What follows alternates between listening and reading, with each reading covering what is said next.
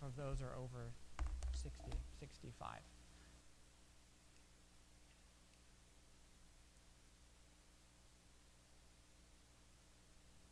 All right, am I good? All right, thanks, guys. Well, good afternoon, everyone. Thank you very much for the delightful meal. Uh, my name is Joel Diffenderfer, and my wife Misty is sitting right down there in the front if you didn't get a chance to meet us.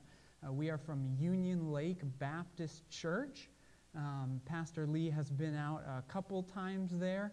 Um, I've always been encouraged uh, when he's come out and come out, and I know that the rest of our pastors have as well, and even some of our congregants. I know you've talked to Brian Karnasecki a few times.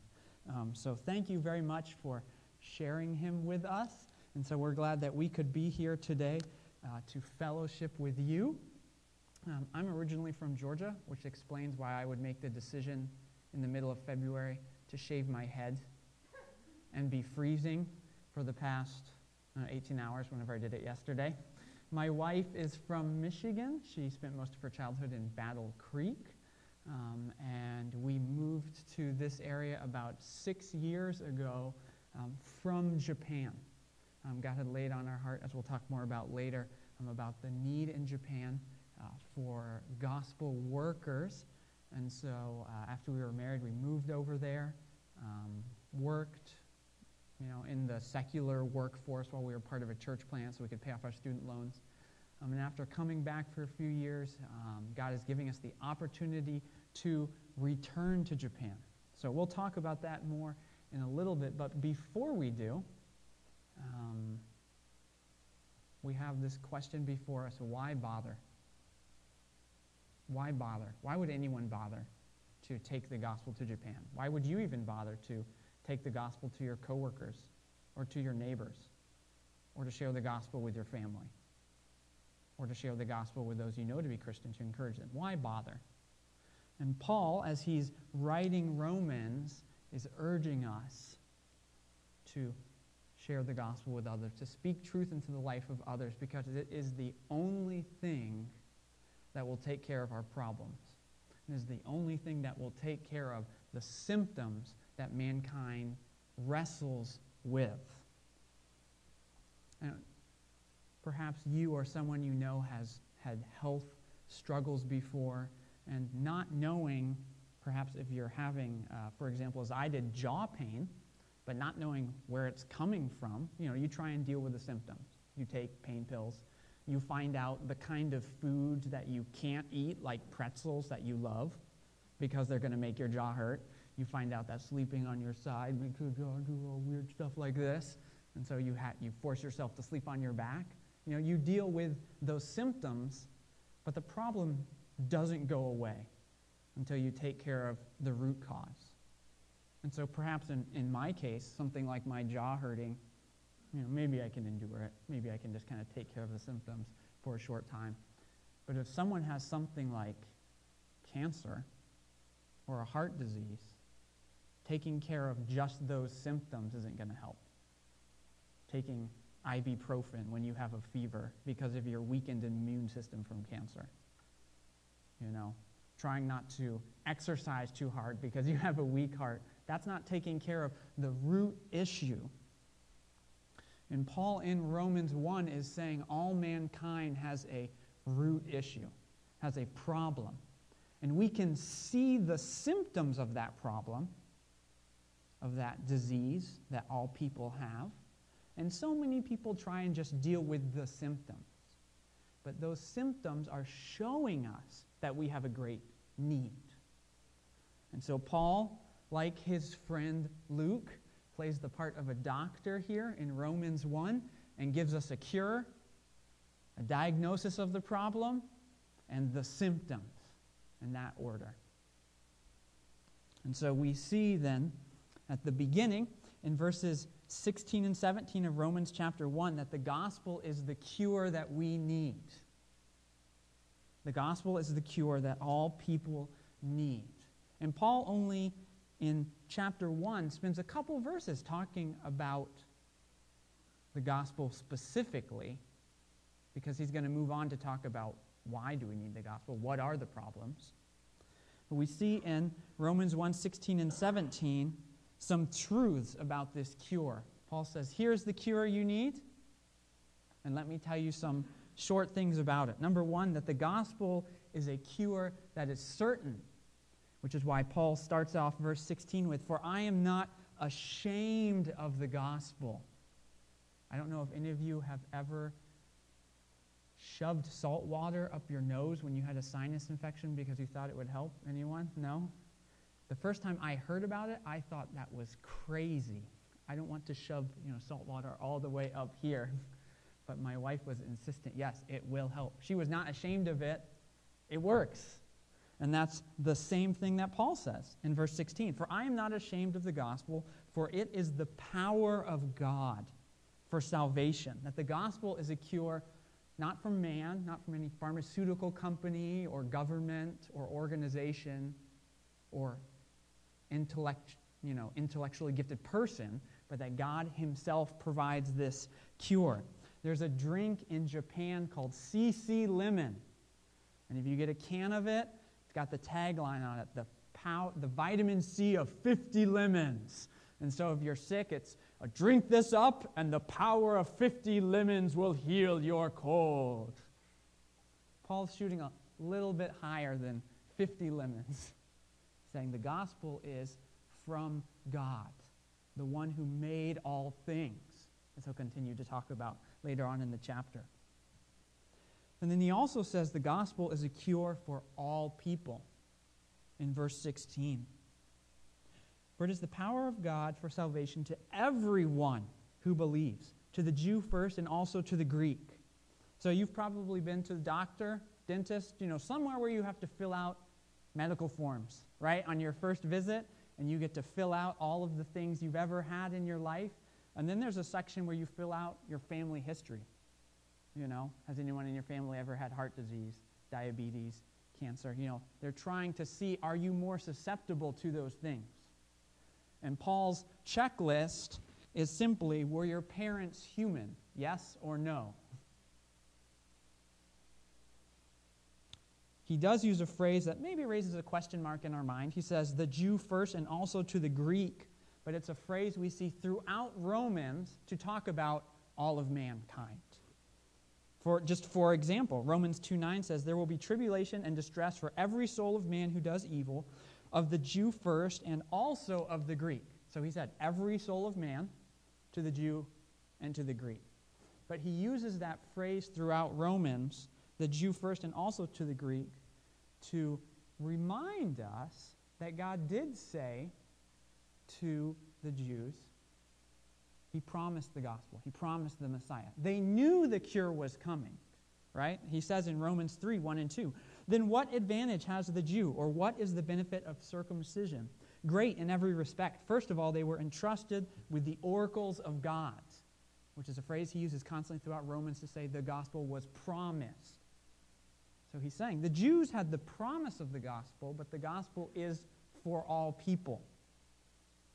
And because the gospel is for all people, it's a cure that demands a response as he says a couple times in verses 16 and 17. It is the power of God for salvation to everyone who believes. And then in verse 17, for in it the righteousness of God is revealed from faith to faith, as it is written, but the righteous man shall live by faith. And Paul, throughout Romans, will hold out the gospel and say, You need this cure. Will you accept it? And so the gospel is a cure that demands a response. And lastly, it's a, a cure that displays God's righteousness. In verse 17, for in it the righteousness of God is revealed. He'll talk more about this in Romans to say that the gospel shows how God is just, how he's righteous, and also the gospel makes people righteous. It transforms their nature, which he's hinting at in verse 17, right? As it is written, but the righteous shall live by faith. That that faith, that accepting of the cure transforms, it gives life. That, uh, that the, the nature of the one who accepts it is transformed to a righteous nature that lives. And at this point, thinking about how the gospel is a cure from God, the gospel is cure for all people, the gospel demands a response. Many people ask, do we really need it? Because it sounds a little severe, right? It's going to transform your nature. If you do not believe in the gospel, your life as it is needs to change completely. Who you are needs to change completely. Like when the diabetic goes to the doctor and the doctor says, We're going to have to amputate your legs. Or if a cancer patient goes to the doctor and the doctor says, We're going to have to remove part of your brain and do chemo. And there's a, there's a pause. Is it really worth that? Is the cure really worth it? Do I really need it that badly that they would take off part of my body, that they would subject me to radiation? So when we ask why do we need a cure, Paul points to the reason now in verses 18 through 32. And he says in this extended section that our warped nature shows we need a cure for our separation from God. That Paul states the cure. He says, Here's what you need you need the gospel. Let me tell you why. So in verse 18, he says, For the wrath of God is revealed from heaven against all ungodliness and unrighteousness of men. So verse 17 said the gospel reveals the righteousness of God. And now he says the wrath of God is revealed against ungodliness of man. And that wrath, as he says in, 13, says in verse 18, the wrath of God is revealed right now. We can see it. So he's not talking about future judgment. He's not talking about when you stand before God. He's saying right now there is something we see that is the wrath of God that shows us we have a problem. And so, first, in verses 18 through 23, he says what the problem is, what the real root cause of our symptoms is that we have all rejected God. And then in verses 24 through 32, he says, Here are the symptoms of our problem. Here's what we can see that shows we're separated from God. That we all have a warped nature, all of humanity. That our problem is more severe than we imagined, right? That society, humanity expects that evil behavior is the result of a misarranged society of merely poor leadership or of people not working hard enough or a fluke of history that we ended up here with problems. And Paul, you know, humanity walks into the doctor's office expecting to hear we have slightly high blood pressure. And Paul says, Your heart is dying. Humanity expects, well, you know, maybe we can just change, tweak a few things, change my habits, we'll get healthy. And Paul says you need a complete change of nature. You need a complete transplant. It's more serious than you think.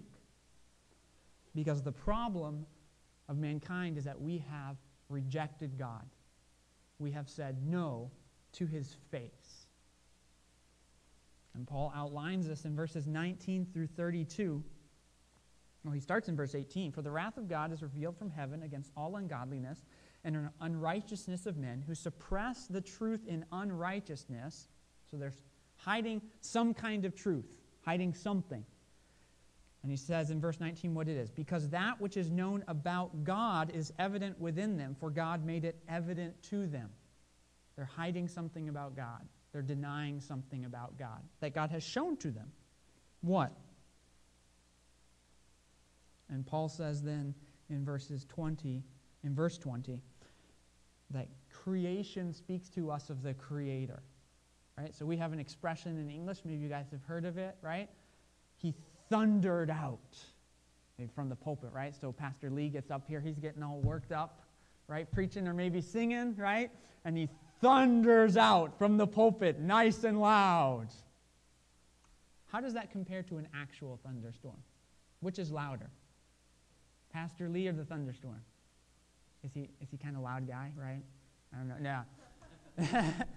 I don't know. Whoever's the loudest in the church, thundering out. The thunderstorm is the bigger thing, right? We're, us humans thundering out is just a little reflection of the thunderstorm. We see in Psalm 29 that, David uses the image of a thunderstorm to describe the voice of the Lord. He says, The voice of the Lord is upon the waters, on the clouds. The God of glory thunders. The Lord is over many waters. The voice of the Lord is powerful. The voice of the Lord is majestic. The voice of the Lord breaks the cedars. He makes the wilderness to skip, to shake, and he breaks the trees in half. You know, he's using this image of a thunderstorm to say that's what the voice of God is like. But in that case, God isn't the little reflection of a thunderstorm. The thunderstorm is Pastor Lee sitting there. And God is this massive, booming, powerful voice.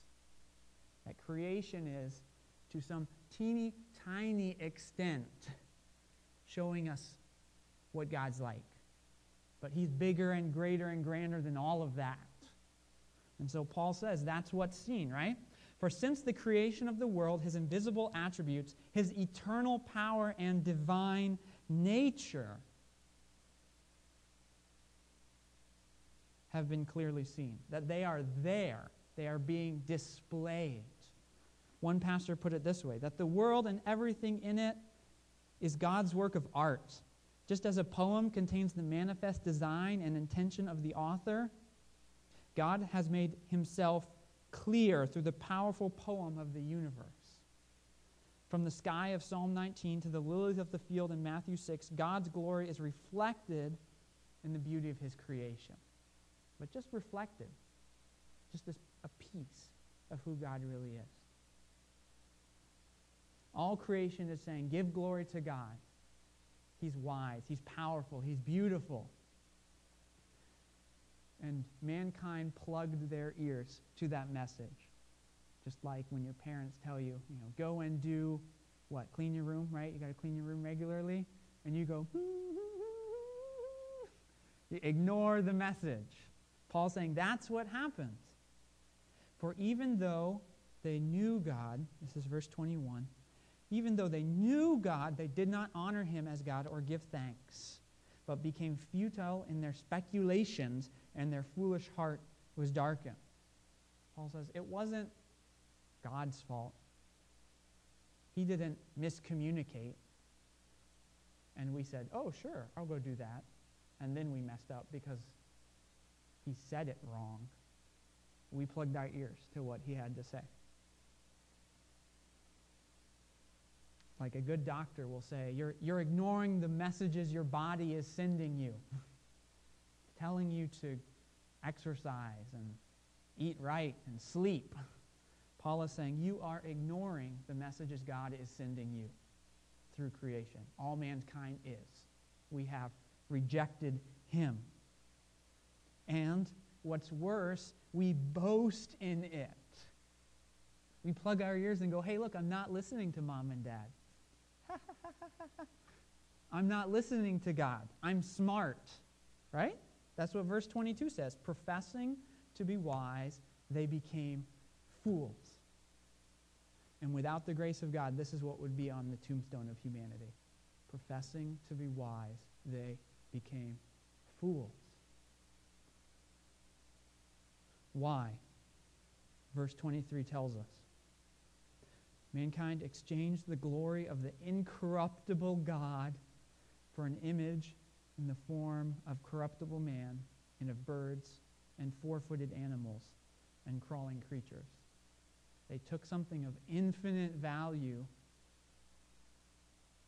and said, I'm fine with this handful of sand. You know, one of the first communication barriers in sharing the gospel in Japan is the word that is usually translated into English as God, kami. Because in Japan, well, there's an expression in Japanese which literally translates as there are 8 million kami. There are 8 million gods. But that 8 million is actually just an idiom to say we can't count them. Because the historical religion in Japan is everything's got a spirit in it, everything's got a God in it. Those trees out, that tree right there, there's a kami in it. That pulpit, there's a kami in it. I mean, pew. Yeah, thank you. And this too. That's you know that's there. Everything has a kami in it. So when you're trying to explain to them, there is one God who has made everything. There's this, you know, mental barrier of, but doesn't God just mean like spirit, who's you know here and there, and there's a gajillion of them everywhere? Because they've done this as a country. They looked out on all of creation. They heard thunder. They saw volcanoes. They felt earthquakes and went, oh, there's a God making that earthquake. There's a God making that volcano erupt. There's a God making it rain. There's a God in that tree making it grow. They exchanged the glory of the eternal to say all of these things should be worshiped. And the danger would be to say that idolatry is not common to all mankind. Because Paul says it is. All mankind has made this mistake. And if you keep reading in Romans, maybe this afternoon or this week, he goes on in chapter 2 and 3 to explain how. He basically deals with objections. People saying, But I'm good. And he answers that question. And one of the questions is, But I'm a Jew. I believe there's one supreme God who made everything. And maybe people say that today. I'm I grew up in the church. I grew up going to church. I believe there's one God who made everything. I'm not doing this. Paul's answer in chapter 2 is But if you bear the name of Jew and rely upon the law and boast in God, so you say, There's one God who made everything. You therefore, skipping some verses, you therefore, when you teach another, do you not teach yourself? You who preach that one should not steal, do you steal? You who say that one should not commit adultery, do you commit adultery? You who abhor idols, do you rob temples? You boast in the law, you boast in the Creator God, yet through your breaking of the law, through your disobeying of Him, you dishonor Him. You blaspheme His name. That you say, I believe there's one God who made everything, who judges everything, who's in control of everything. But when he says, hey, this is how I want you to live your life, this is what's good, this is what's bad, and you don't do it, and you say, well, no, th- these ones are important, but I don't really care about you know, lying to my boss or whatnot. You're showing that you don't worship him, that you have made some kind of image in the form of corruptible man a judge who doesn't take sin seriously. That you have exchanged the glory of the incorruptible God for some little image in your own mind. A God that you decide when he can tell you what to do. And so Paul's diagnosis then in verses 18 through 23 is that all mankind is separated from God by their choice. They have all rejected him.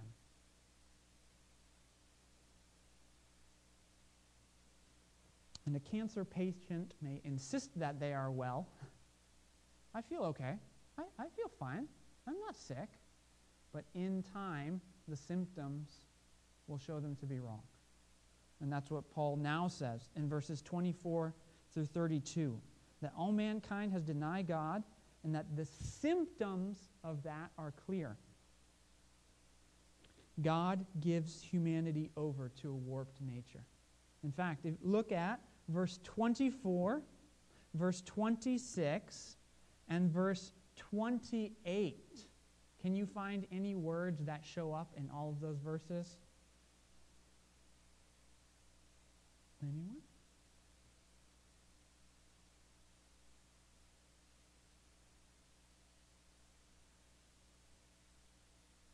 verse 24, 26, and 28. Yeah, God gave them over. Paul says it three times. Verse 24, therefore God gave them over. Verse 26, for this reason, God gave them over. 28, God gave them over. Paul says, as a result of rejecting him, God gave mankind over to, as we're going to see, a warped nature. And we see that now. That's the wrath of God he mentioned in verse 18, that we see right now that says humanity has a problem. Those are the symptoms. And Paul lists three truths about our warped nature. Number one, that it is a fitting symptom of our problem, that it is not natural, and that it is consuming. And that if we do not accept this diagnosis, that these symptoms are real and they're pointing to a bigger problem, we will fall into error. And so, first, coming right off the problem in verse 24 and 25, Paul shows how our problem connects directly to our symptoms. He says, We see evil, we see people doing wrong things in the world, we see people doing what's not unnatural, and that's because, well, let's read verse 24 and 25. Therefore, God gave them over in the lust of their hearts to impurity, so that their bodies would be dishonored among them. So their hearts are warped, their hearts are impure, their hearts are not straight. For they exchange the truth of God for a lie and worship and serve the creature rather than the, the Creator, who's blessed forever. So he points it right off the bat. This, these warped desires, these impure desires, are because of this suppression of the truth. They are stemming from it. It's natural, right? If I sprain my wrist, I don't expect for my nose to start running the next day, or maybe all my hair to fall out, even though it's already doing that. It wouldn't be connected to my sprained wrist, right? I'd have a hurt wrist. I'd have a weak arm. I wouldn't be able to use it. I need to wait for it to get better.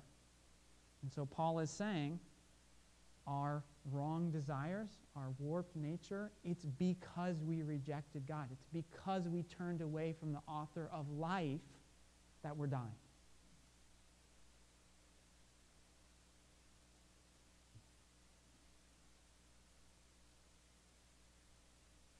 And because we failed to honor God, there's even a little parallel. 21 said they did not honor God. 24 said, so that their bodies would be dishonored among them.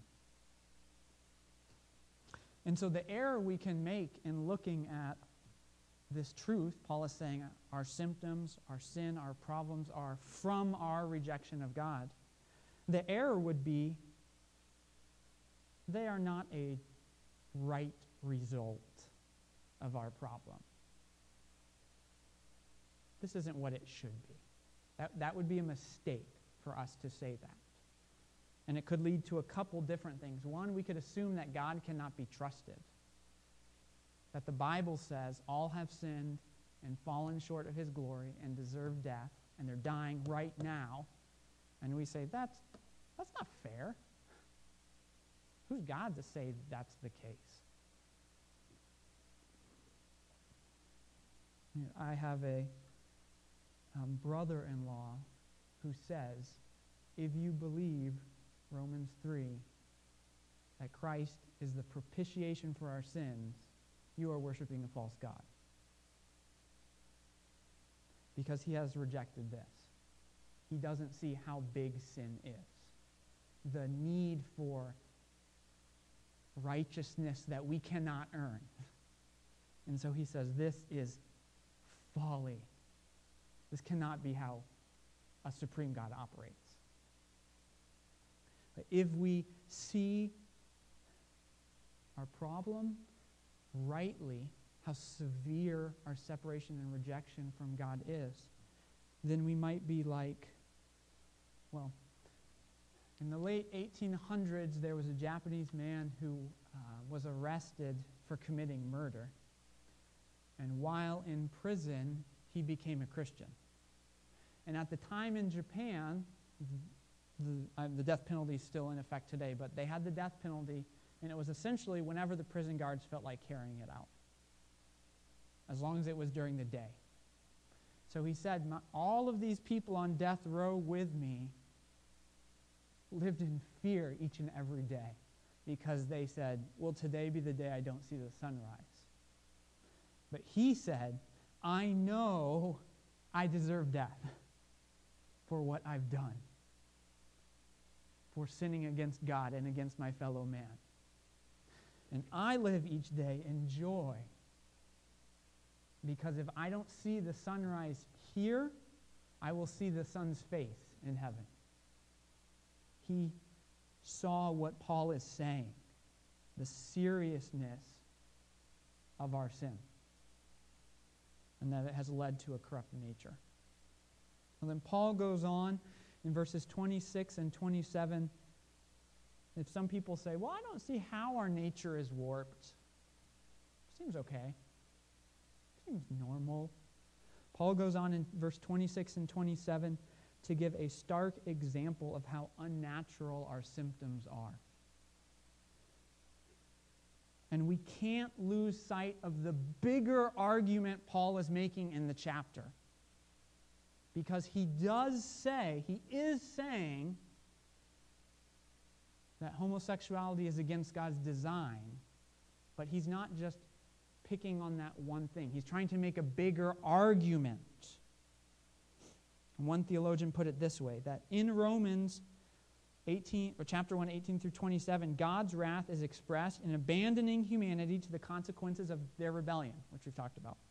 In that context, homosexual activity is singled out, but not as an analysis of individual experience. He's not just trying to point at individuals and say, you're sinning. Rather, Paul's concern is general. He's painting a big portrait of fallen humanity. And this behavior mentioned in verse 26 and 27 does not affirm God's created purpose for male and female, but it's a sign of the disruption. It's visual corruption that's evident to everyone because a lot of people in the Roman Empire agreed with Paul about what he says in verse 26 and 27 that this is not what people should be doing. So living in Michigan, we have surely heard of the Flint water crisis and the lead pipes that were there. Let's say the a common sign of lead poisoning was irregular vomiting. I don't know. It might have happened from lead poisoning, right? So, so, so these people, we're, we're all in Flint. I'm sorry, guys, you all have lots and lots of vomiting because of the lead poisoning. But I'm not vomiting. So I go, oh, I don't have lead poisoning. I'm perfectly fine when there's plenty of other symptoms.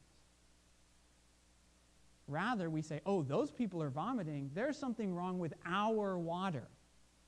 And that's what, that is what Paul is saying here.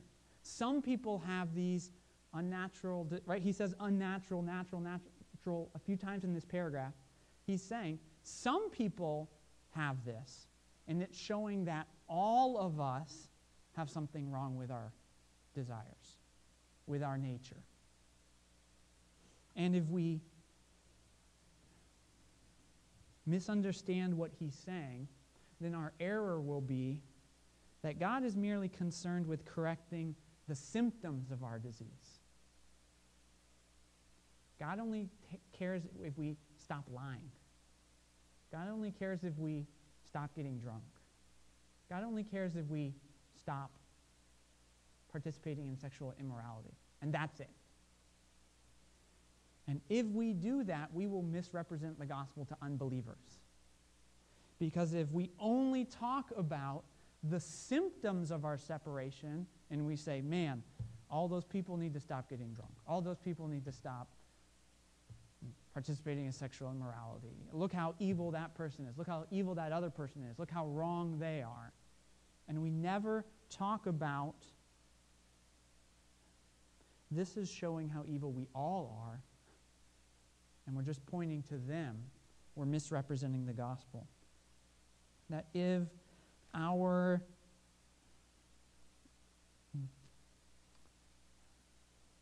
there's a time to stand up and denounce evil. There is. There are times when we say, this is wrong. What society or what this individual is doing is wrong. But if that just becomes the dominant theme of our Facebook timeline or our conversations with others, they're evil, they're evil, they're evil, they're evil, they're evil, they're evil. people will just think that God cares about us looking like we're doing good things. And we will misrepresent the gospel to others. And if we still miss what Paul's trying to say in verses 26 and 27, he zooms out to the bigger picture and grabs a whole bunch of sins to talk about, right? Verses 28 onward, Paul says that our nature is overflowing with unrighteousness, with warped behavior, right?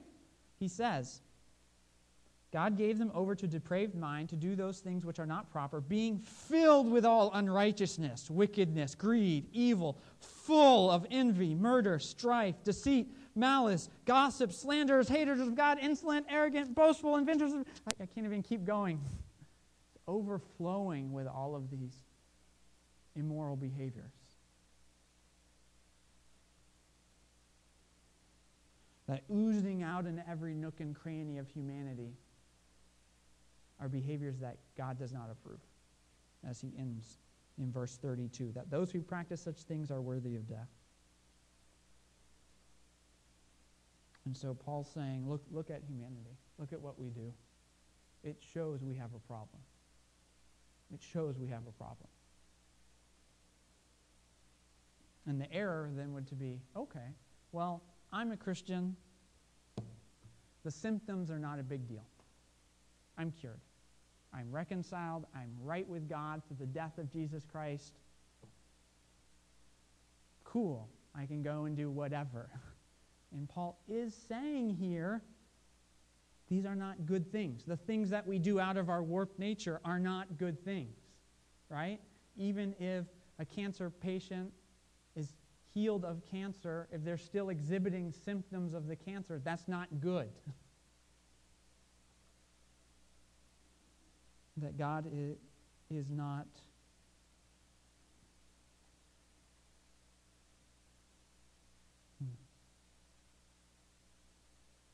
that sin is grievous to God. That sin is grievous to God. And if sin is grievous to God, let it be grievous to us, even if we are Christians. Because if we do not think that our symptoms are not that big of a deal. We will not confront sin in ourselves. If sin is not a big deal, you will gladly lie to get out of trouble at work. If sin is not a big deal, you will joyfully cheat on your taxes so you can afford what you want. And if sin is not a big deal, you will gleefully tear down your spouse to feel good about yourself which is why Paul challenges Christians in Romans chapter 6, verses 20 and 22, where he says, For when you were slaves to sin, you were free in regards to righteousness. Therefore, what benefit were you then deriving from the things of which you are now ashamed? For the outcome of those things is death. But now, having been freed from sin and enslaved to God, you derive your benefit, resulting in sanctification, and the outcome, eternal life. That the gospel not only reconciles man to God, that God curing that problem gradually transforms our nature, curing the symptoms as well. And so when Paul says this, warped nature of humanities, these things that we see people doing, whether I'm participating in that particular evil or not, it's showing that I've rejected God. It's showing that we've all rejected God the Jew, the Greek, the American, the Japanese, the Iranian, the French, so on, so on, to the ends of the earth. And Paul then offers, God then offers the gospel, a free gift of salvation to all who place their faith in the work of Jesus Christ. So that those who have been steadfast in their rejection of God their whole life may turn to God and be reconciled, and that those who have been reconciled to God may day in and day out rest in the power of the gospel to transform their lives now. And so that is why We must encourage one another with the gospel. Day in and day out. And why we must take the gospel to an unbelieving world from here to Japan and everywhere in between. So that is, in a sense, um, part of the driving reason why we feel called to return to Japan and join in the work of planting churches there. We have a presentation in which we'll talk through some of our uh, de- the details about how we got here, what we're doing,